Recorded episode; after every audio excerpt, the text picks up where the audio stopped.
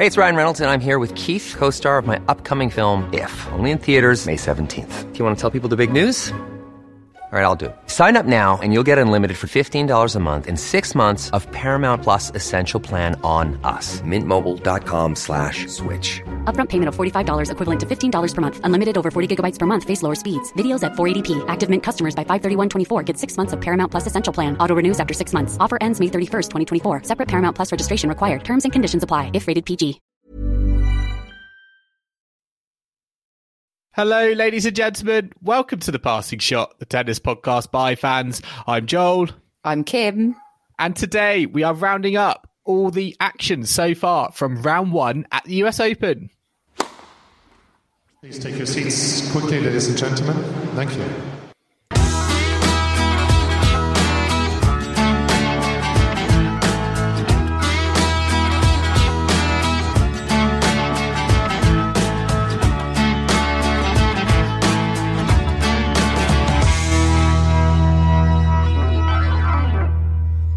Well, we are into day two at the US Open in Flushing Meadows. It's the first Grand Slam since lockdown.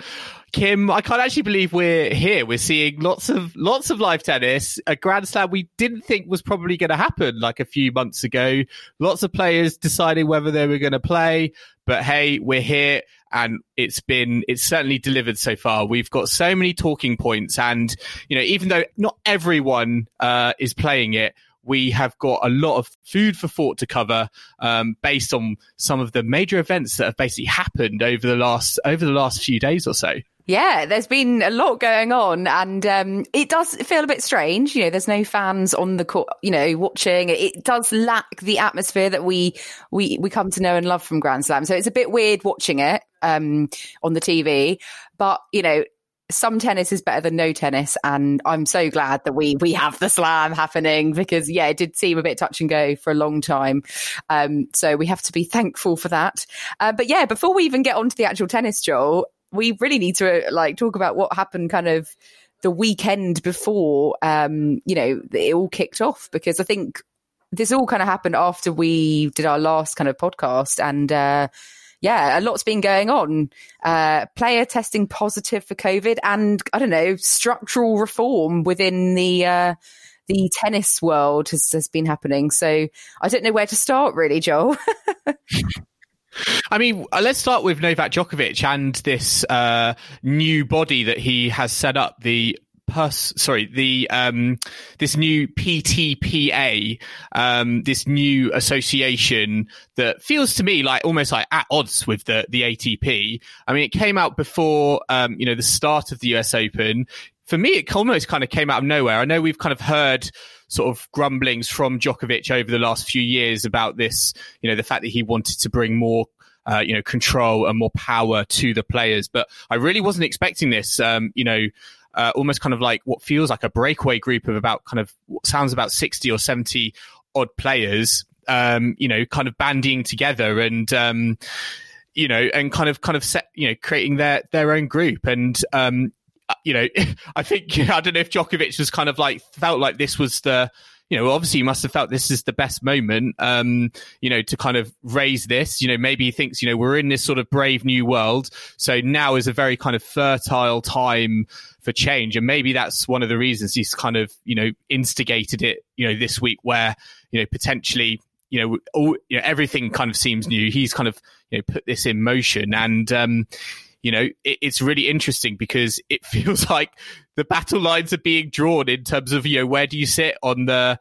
you know, the, you know, the governing bodies front? Are you kind of in with this new PTPA fronted by, you know, Djokovic, uh, you know, John Isner and, you know, Vasek Pospisil, you know, players who have been on, you know, the ATP player council who've kind of resigned from their roles and kind of going with this approach? Or are you going to be, you know, more conservative and be like a, a Rafael Nadal or Roger Federer who actually are calling for more sort of calm and, you know, the fact that there is all this uncertainty at the moment on, you know, that's not the ground for this sort of, as you said, this potentially seismic change in the in the tennis universe.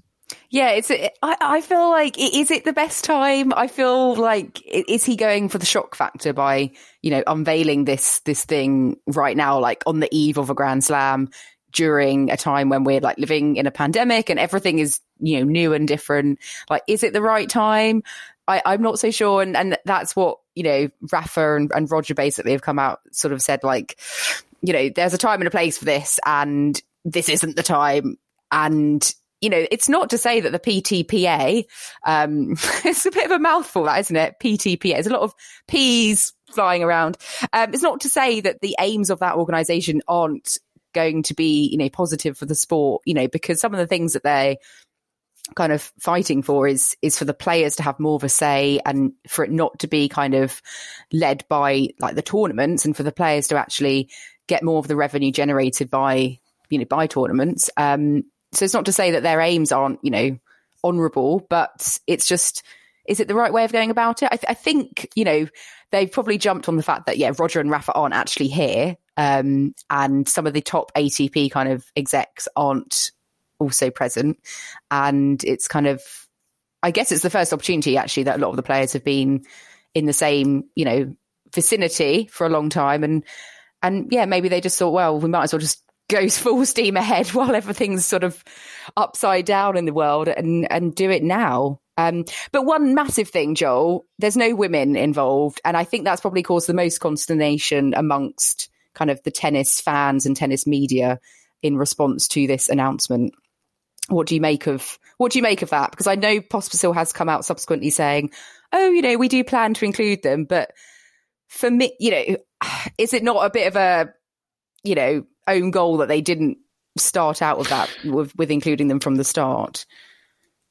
Yeah, I think yeah, I think Andy Murray was the biggest sort of kind of I think critic or, or, you know with this point of view on you know he wasn't kind of for the PTPA in its current uh, genesis because you know it, it felt like a male only venture and you know we've with you know the, the, sport needs to have sort of more equality for you know the men and women. Therefore the players union should be representative um, of both. And so it feels like you know maybe yeah they they've almost kind of birthed the PTPA prematurely and it would have made more sense uh, to to do it at a time when um, you know, when they and they had kind of uh, women's play, women players on board. I expect that probably will happen at some point in the future. And again, it will be interesting to see, you know, of um, you know, uh, from the, the, the women's rankings, who you know, who, which players kind of step up and kind of you know take that lead, and and who kind of again who kind of stays you know stays put. But um, you know, I think it's it's interesting. You know, Djokovic, I think, was coming out and saying, "Look, we're not trying to create a boycott. We're not trying to create a sort of you know rebellious nature, rebellious tour it this is more about you know getting kind of more control and kind of bringing back the control um, to the players and I guess less so to the the organizers and we know I think you know in the tour that's a constant sort of conversation and almost a mediation that always needs to be had I think between tournament organizers and and the players and it's a very you know, it's a very delicate, um, you know, balance to have. As you know, I guess someone like Chris Kermode would, uh, you know, would you know would agree with having kind of done that what kind of seemed to be quite effectively, um, but you know being almost kind of outed uh, by um, you know players like you know no- Novak Djokovic. Um, so yeah, I think it's it, it, it's certainly something that is is new. It's interesting. It could lead to big structural changes in in the tennis world further down the line. And again, this could just be the start. And uh, yeah, I do wonder the fact that Novak Djokovic is here. Rafael Nadal isn't, Roger Federer isn't, whether Djokovic is using the sort of all eyeball, all eyeballs on me at this tournament as the clear favourite, as the, you know, as the perfect moment to, to open up this conversation. Yeah, I wonder if it will impact his, you know, performance at all on court. If all this kind of speculation surrounding him, uh, you know, will it have have an impact? Is it going to distract him from from his on court activities? I mean, we mm. haven't really seen that evidence kind of materialize. I think he's such a mentally strong character. I, I don't think we'll see that, but um, yeah, it's it's. I think it's going to take a long time before any real change occurs. But you know, it does have to start somewhere. And I suppose, you know, there's a that saying saying, isn't it? It's like you're never really ready, so you kind of just have to go and do it anyway. So maybe he's kind of yeah. channeling that logic um, with the decision I, to. I think also And I'm just kind of thinking about this particular moment. I think it's also interesting, probably, to say that you know the fact that there are no uh, you know, there are no fans, there are no crowds. You know, it does feel like at the moment the tour, you know, is set up just, you know, for the sole purpose of the players. You know, we saw that with the, you know, the US Open site. It's just like almost kind of like players and their entourage only. They bought a hotel just for the players. So it feels like, you know, very much, you know, at the moment, it is very much honed in on, you know, satisfying the players and ensuring that they can, you know, get on and, and, and play with, you know, and, and, kind of play tennis and, and, get on with their kind of careers. So I wonder again whether the fact that the fact that there are no fans there has meant that the focus on the players again in Djokovic eyes might have made this a better time, um, a better time to to announce it than say you know in in the future when things might get might start getting busy and, and kicking off again. Yeah, and just one last thing on this, Joel. I think also, I don't know how happy, you know, Djokovic was about the decision last week when it was the Western Southern Open, you know, to, to pause play. Um, some of the players kind of came out and said, you know, they weren't consulted. The tournament organizers just went ahead and did it. So I guess maybe that was, I'm not saying that was the main reason, but maybe that was just another added factor um, where they just feel like they want you know more player say in every kind of every decision that's kind of going on. And maybe that was just one example of of such um such decision making. But I mean, the players are not so happy. Well, some of the players are not so happy with other decisions that have been going on lately, and that's surrounding Benoit Paire and his positive test for COVID nineteen. Um, you know, he's been forced to withdraw from the tournament, and you know, rightly so after a positive test. But the issue has been with the players that he's come into close contact with over the last, you know, week in New York, um, what to do with them? Should they stay in the draw? Should they be forced to, you know, withdraw and, and quarantine in their rooms. Um, I think the USTA basically did contact tracing, found that there was 11 players, uh, so-called the Paire 11 uh, which sounds a bit like they've committed that. some horrible crime doesn't it? I, that's, that's going to be a pub quiz answer in the future isn't it? Maybe it's, it's going to be it's going to be a question on our on our end of end of uh, end of season quiz isn't it? The, who are the who are who the are Paire, the Paire 11 yeah we know, them all. I don't know who they all we know are. one of them well, yeah, we Kristina know, we know one of them is. Mm, and I think Who, who's come out and said, yeah, and Mladenovic has come out and kind of effectively said the result of this is that now she she's almost like living in a bubble within the bubble. And she had a first round match and came through it. And you know she was really kind of emotional at the you know, at the end. She was really kind of you know, I think she was screaming and being like this was a real that was a real test and a battle for her because it sounds like this the Paire 11 whoever they are they're they're even more on lockdown. It almost kind of feels like they're in solitary confinement and they're they're effectively playing their match getting off court going back within the bubble within a bubble until the next round Exactly. Um, they're having to use like the, the back stairs of, of, of, the hotel. They can't use the elevators. They, they have to just have food like brought up to their rooms or, um, you know, you know, they can go and practice. Um, but they have to literally have like masks on everywhere they are. It's just very, very, um, so much more restrictive. And, you know, it doesn't, it doesn't take, you know, it doesn't sound at all fun, but it, it is necessary. And, you know, some players were saying, well, perhaps they should have been forced to, withdraw entirely because if you look at what the decisions are surrounding last week with with Guido Pella um, and Hugo Dellien, like Pella's uh, fitness trainer tested positive, but Pella and Dellien, who were you know training with with him and in close contact, they had to withdraw. So even though that they themselves had tested negative, so you know people were saying it's it's not very consistent with the decision from last week. Um, I suppose, you know, this is a Grand Slam. It's not a Master Series. Like there's 11 players involved rather than just two. Uh, so it's, it's a bit of a different scale, isn't it? It would kind of make the draw quite a bit different if you suddenly evict 11 players. Um, but I mean, God forbid, what if there is, you know, what if Mladenovic goes and tests positive tomorrow and then it's kind of like there's going to be a lot of controversy should one of those 11 players um, test positive. It can take a while for a positive test to to kind of come through, can't it? So. Mm.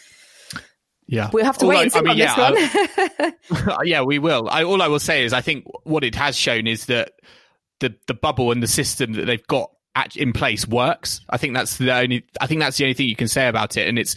I think it's. I think it's great that the system in place has sh- been able to um, you know, to get a positive test or be able to kind of surface that and then be able to kind of find, you know, the players who've been in, um, you know, in, um, in contact with with Benoit Paire. So, you know, let's see let's see how this develops. I'm sure we haven't heard the the, the last on it, but let's kind of talk about all the action so far um, on day one and day two, which is going on at the moment. Uh, we're on, of course, we're on uh, UK time. So let's start with day one. And probably the biggest kind of talking point, uh, not only for British fans, but you know, for the tournament in general, was probably the the upset, the upset of the day with um, Diego Schwartzman uh, losing to Britain's Cam Norrie um, in over four hours.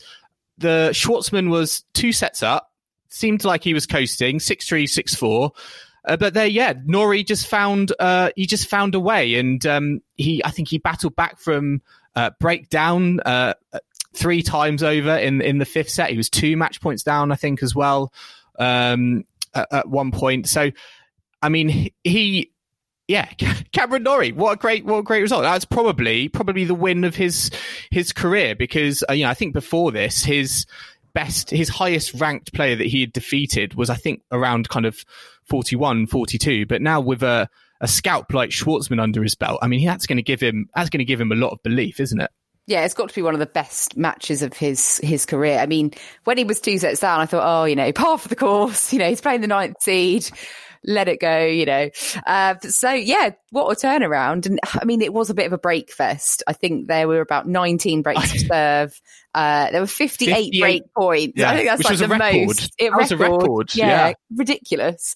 Um, especially in that last set, it was, you know, basically whoever's going to hold serve, um, was going to win it. And yeah, saving the match points coming through, you know, I mean, a lot, you know, all credit to Cam, but you know, a lot of the, um, reason for the turnaround was Schwartzman was kind of in a bit of a foul mood. He was getting very worked up uh, very upset. And then towards the end, he he had treatment for sort of cramp. I think it was it seemed like it was in his hand or something. So I think there was some physical issues going on as well. And I think he really um, didn't like the fact there was no crowd there. I think you know it's really not going to go down well with with some players, and you know other players will really like will like that aspect. Yeah, and I think actually fundamentally Norrie just broke Diego Schwartzman, he he asked the question, "How how far are you willing to go?" And he he broke him literally, physically in that in that fifth set. And um, you touched on the fact that I think I agree with you. I think Schwartzman for me didn't like the fact that there was no crowd there. And I think also what added to that was, you know, I saw kind of on the on the TV like Jamie Murray and, and Dom Inglot cheering for for Norrie as well. And you know, I think you know, we've got to remember there are no fans there, but there are players there. And, you know, I think events like Battle of the Bridge kind of show, have shown us like, you know, other players are willing to get, uh, you know, behind other players like, uh, you know, a, a, typical fan would. And, um, you know, that it was interesting because I think that got under, you know, Schwartzman's skin and it almost added like a little mini Davis Cup kind of vibe to, you know, to the event. And I do wonder if that might play into the hands of, you know, American players or, um, you know, or whoever who maybe have kind of other uh, players from their nationality in the bubble at the event who might actually go on and support them because they've, you know, might not have anything else better to do. Yeah, I don't know how what the done thing is with that. You know, if if you are allowed to kind of go out and just kind of I mean, I guess it, players who've got their sort of suites can watch, can't they, on the on the main court and Arthur Ashe? But I don't know how sort of how how allowed it is to go and to go and watch and, and do do that. But um, I mean, certainly it would it would sort of sound quite odd, wouldn't it? Because it would just be silent, so you know, court noises, and then just a couple of people sort of cheering. Um, I always feel very self conscious if I'm cheering on on like a really quiet court, and then you know there's like one fan there, and you're cheering, and it's like oh, all eyes on you.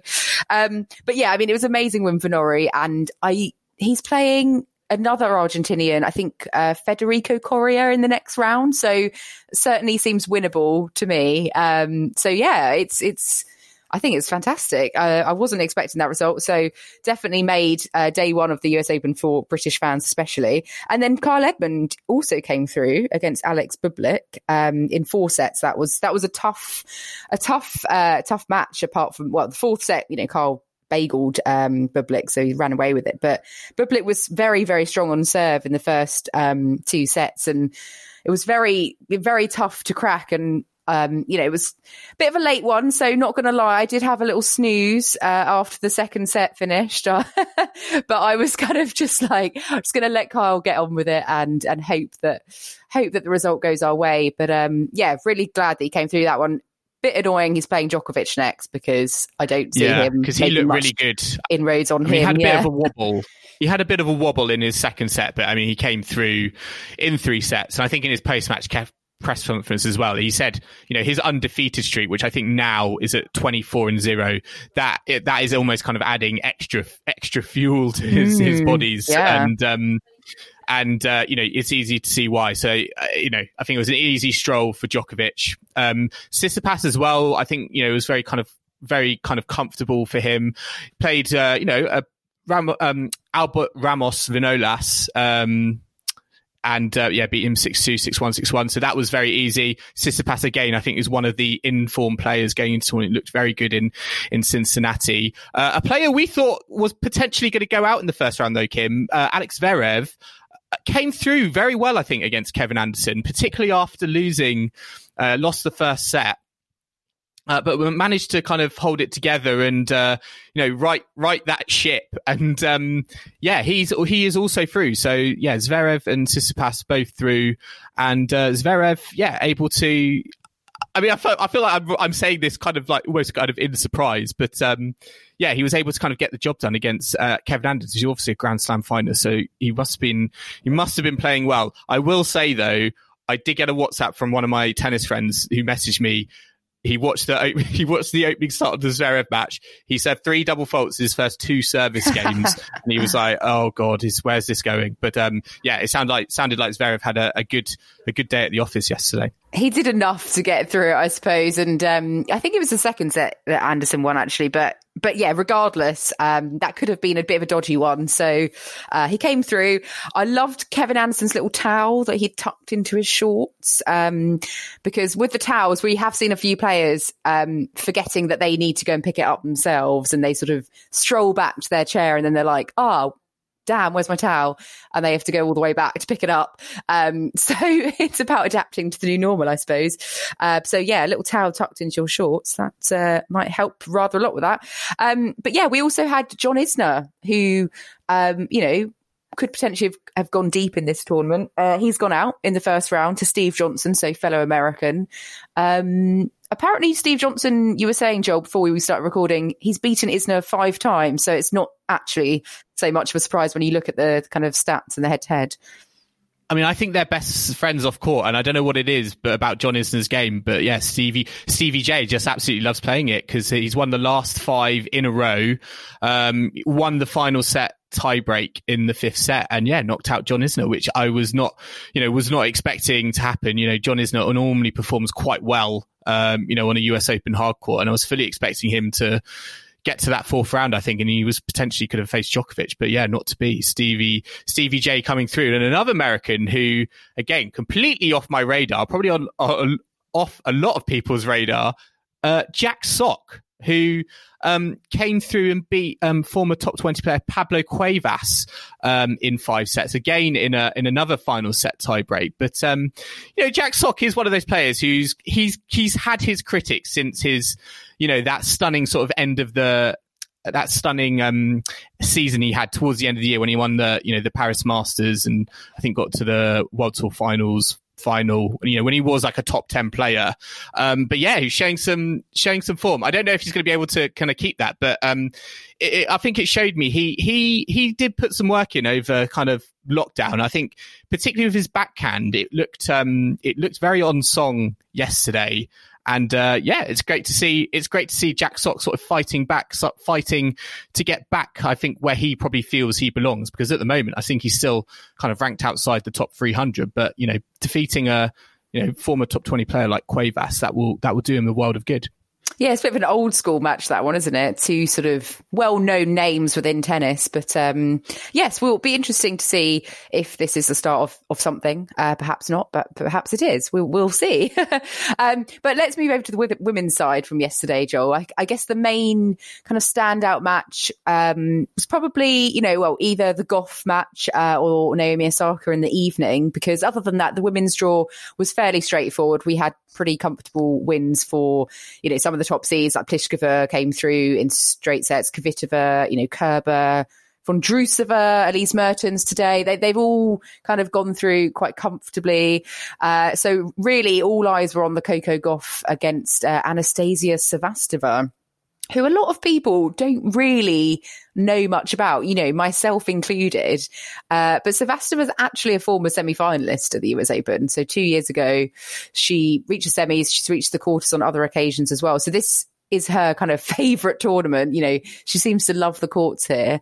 And um, it was a bit of a, a dodgy match. I wouldn't say we saw the best tennis in the world. Uh, you know, both players were very up and down. I mean, Coco Gauff, her serve was, you know, 13 double faults, uh, not great. Um, you know, she was, I don't know, I feel like, I feel like what we saw from her was a bit, I, I just worry, is she going backwards? Is she regressing slightly? Or was it just the fact that when she first burst onto the scene and, you know, her first kind of few slam performances, she just kind of went above and beyond expectations and actually this is way more appropriate for kind of a 16 year old well, and where she should be on the tour. Yeah, I think I think you're being a bit harsher, actually, Kim. I think you know uh, her. You know, I think her opponent, uh, Sevastova. You know, I think she's you know, she's like a US Open specialist, and she's going to have she's had a lot more experience, um, you know, over her career. And I think Gauff is just you know she's still kind of accruing all those different experiences you have on a tennis court. And um, you know uh, you know losing is as part losing is as much part of an experience as as winning. And um, you know I don't think it was a you know wasn't a particularly great performance from Gauff I think she served 13 double faults in, in the match. But um, you know I think it was she came up against a you know a very kind of well well seasoned player. I know kind of Sevastova had won kind of two matches this year. But the fact that she beat Serena in the Fed Cup, I think, tells you enough to kind of say that she was going to be more than a, a decent challenge for uh, mm. for Coco. Sure. Yeah. No. Uh, it seems that Sevastova this year is is just when she does win, she wins. You know, big names against big names. But um, yeah, she just um, you know, she's one of those players that you sort of never quite um assured by, I suppose, Sevastova. She always looks very worried on the court. Uh, but perhaps again, you know, I think um, some of the kind of tennis pundits were sort of saying, you know, Coco Gauff, if there had been a, a, a crowd, you know, mo- mostly American crowd, like that, that energy might have propelled her over the finish line and, you know, maybe she she did suffer as a, as a result of that. Um, but you know, you have to, like you said, she needs to develop a repertoire of different experiences on the court at all levels, you know, with and without fans. So, uh, you know, it's all part of the learning curve. Um, another player who had a three set tussle, um, Naomi Osaka in the evening session. Uh, you know, she she came through this one, unlike Coco Gauff, but uh, yeah, she was playing against Misaki Doi, so fellow fellow Japanese player. Um, she had a bit of a upset in the second set, dropped the second set. Um, I think she was down and she fought to come back and then just dropped her serve right at the end to lose it. So um, had to come and you know do it in three in the end. But um, I guess you know it was interesting just to see how this hamstring injury of hers, you know, how serious it might be because obviously she pulled out the final of the Western and Southern Open. So uh, it'll be interesting to monitor if she's sort of feeling any you know impact due to that. But she got the win and she she's got unveiled a new uh, range of masks as well for her post match press conferences. She's got um, a mask, I think, for for the name of of victims of police brutality. So black victims of police brutality in America. So yesterday, her mask uh, had the name Breonna Taylor on, and obviously there's a lot of names she could uh, have on those masks. Sadly, uh, but she's going to hopefully be wearing, you know, as many ma- of the different masks as, as, she can if she progresses through the tournament. Yeah, I mean, I think that's a really pa- it's a really powerful statement, and yeah. I think it's a really I think it's a really good statement. And, you know, I think, you know, we were talking, you know, in our previous podcasts about the fact that she wanted to kind of start the conversation. And I think this is kind of a, almost kind of a clever way to kind of continue the conversation because you have no doubt that, you know, when Osaka steps on the court, there's going to be uh, you know, TV cameras on her, and you know she's using the face mask as almost kind of a, you know, to to give a silent message out. And I think it's a, it's a really powerful statement. And, you know, the further she goes in the tournament, the more powerful that, you know, that statement's going to become yeah. if she's going to be going out with, you know, different, you know, different names on, on different masks. So, um, you know, I think that's a very, um, timely and a very kind of, um, powerful message, particularly, you know, particularly at the moment. So, um, yeah, we'll see how Osaka does because I do wonder if there is a question mark now on her um, on the kind of the injury on the injury side of things. So we'll see we'll see how that develops. But um, yeah, let's just kind of go on to kind of day two because this is kind of going on at the moment. Um, I'm Kim. I'm actually sat down watching um, Andy Murray versus uh, Nishioka of Japan, and, and Murray's just taken the uh, the third set, but he is he is still two sets to one down. Um, so let's kind of let's kind of start there because you know I've kind of was watching this from the beginning, and um, you know, the intensity Murray brought onto court wasn't really the, the intensity I was expecting. And, you know, Nishioka has, has played, well, first two sets played very well. And, uh, the the amount of passing shots actually he um, was producing, Murray just seemed to lack a like almost kind of like the the extra quickness, the, um, or the split step when he was kind of approaching the net that kind of gave Nishioka that time. And um, yeah, I was just a bit surprised by the almost kind of sluggishness I think of Murray certainly over the the first um, the first two sets. Yeah, it wasn't great. Uh, I mean, we we shouldn't ever have you know underestimated Nishioka to be honest, because he is a he is a very in, you know intense player. He's um, he makes the most of his you know of his small frame, and he you know he gave Dan Evans a run for his money, didn't he? A tough battle earlier on. Was it this year when they played? Um, or last year. But that was, you know, we, we know what to expect from Nishioka. He's, he's a very, you know, formidable opponent. He's been playing well. Um, and I don't think Andy would have underestimated him. I don't know what Andy, whether he's just struggling with something, you know, is, is it something physical? Obviously that, that can't be far from your mind if he seems off. Um, but, you know, they're in the fourth set now can he come? Can, can he, you know, can he stage a Cam well, Norrie comeback? I don't know. I mean, well, if anyone can do it, I think Andy's, you know, it's it, it's possible, but it will take then a lot out of him, you know, for his second round match if oh, he does manage to get through. So, yeah, I don't yeah, think. I think this match is just kind of cementing.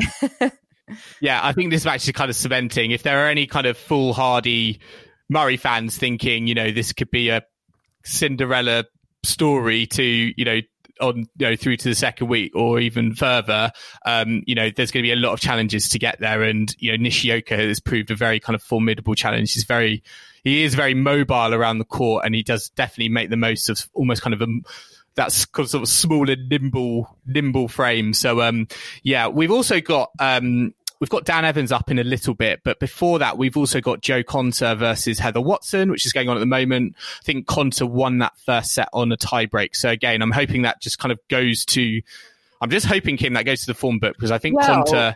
I mean, I predicted Konta. I predicted Konta for the for the titles. Indeed, and Joe has just won the first set on a tiebreak. But really, Heather Watson will be kicking herself because she's had about five or six set points. Um, one, yeah, she had two on Jo's serve uh, in the, I think, well, she was six five, yeah, six five up. Heather Watson was two set points, didn't take them, and then she had about she was six three up in that tie break. Jo came back and uh, grabbed the set, and now she's a break up. So looking good for Konta um, now that she's grabbed that first set, and uh, yeah, I mean, are you? We're, we're, British fans, Joel. Obviously, we want both of them to do well, but in this scenario, I'm going for Jo. I, you know, she has the best chance of going further in the competition. so I'm kind of like, love you, Heather Watson, but today, just just let Jo win. Uh, I know that sounds a bit.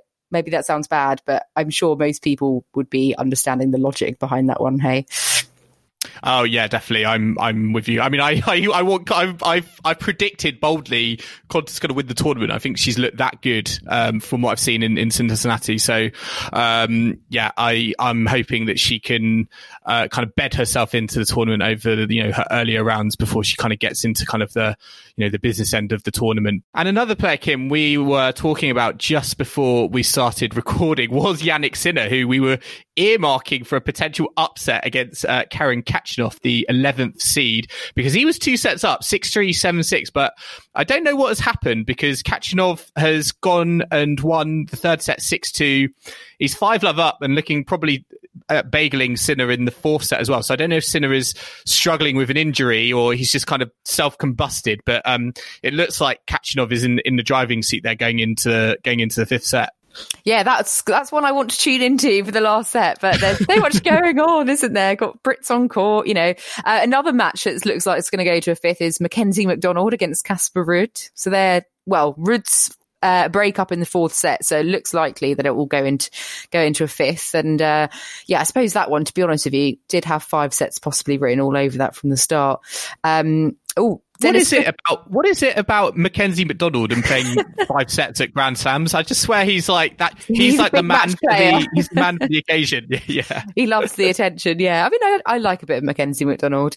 Um, Marin Cilic is a set down to Denis Kudla. So, gosh, two very tall players uh, on court there. Uh, Rublev is well, probably going to go two sets up against Chardy.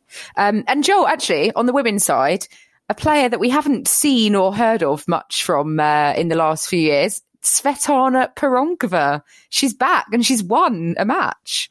Um, it's amazing. She beat Samsonova in straight sets. Imagine if Pironkova went and like won the tournament. You know, she did. She did get to that Wimbledon uh, semi-final one year. So you never well, know. We did that. we did a podcast. I mean, our listeners who've been with us a long time will remember we did a podcast ages ago about, I think, WTA fan favorites and Pironkova. I think Pironkova was on that list, wasn't, wasn't she? So she's certainly, she's certainly been around, but yeah, she's got like absolutely no form. So it's, you know, coming into the tournament. So it's great to see, uh, it's great to see these matches because like I genuinely feel some of these players have literally just come out of the wilderness to just play the US Open and just kind of see what happens. And uh, you know, who knows? Who knows what's who knows what's going to happen? It feels completely open and unknown, uh, more so than usual about what is uh, going to happen um, in Flushing Meadows over over the next two weeks. And I think the first kind of day one and day two um, has kind of shown has shown that. Uh, myself and Kim, as I said, we will be doing a round by round catch up um, on UK time anyway um, over the coming weeks. And um, our next catch up will be on Thursday. So if you uh, enjoy listening to us and you want to kind of stay up to date on the US Open, make sure to subscribe to us on your podcasting platform of choice, whether that's Apple Podcasts, Spotify, Castbox, Overcast, wherever you listen to us, make sure you click that subscribe button. And if you are enjoying the coverage on Apple Podcasts, make sure to leave us a five star rating and comment. Yeah, and you can also um, follow us on social media. So Twitter, Instagram, and Facebook. We are on all three at Passing Shot Pod. And if you'd like to also get in touch via email, you can do so passingshotpod at gmail.com. Uh, do let us know your thoughts, any questions you've got. Um, we love to hear from you all. So do please get in touch with us. Yes, and we'll be back on Thursday to catch up on all the events from round two. So I hope you can join us then. But uh, for the meantime, yeah, I'm going to get back to this Murray match, and I hope, I hope we're going to a fifth set, and I hope he is going to be able to kind of pull out the the two sets. Two sets down victory, which I don't think has happened, Kim, since Radek Stepanek in the French Open 2016. So I'm I'm hoping we're going to get that sort of outcome, but um, there's still a lot, there's still a lot to be decided. I think at the moment.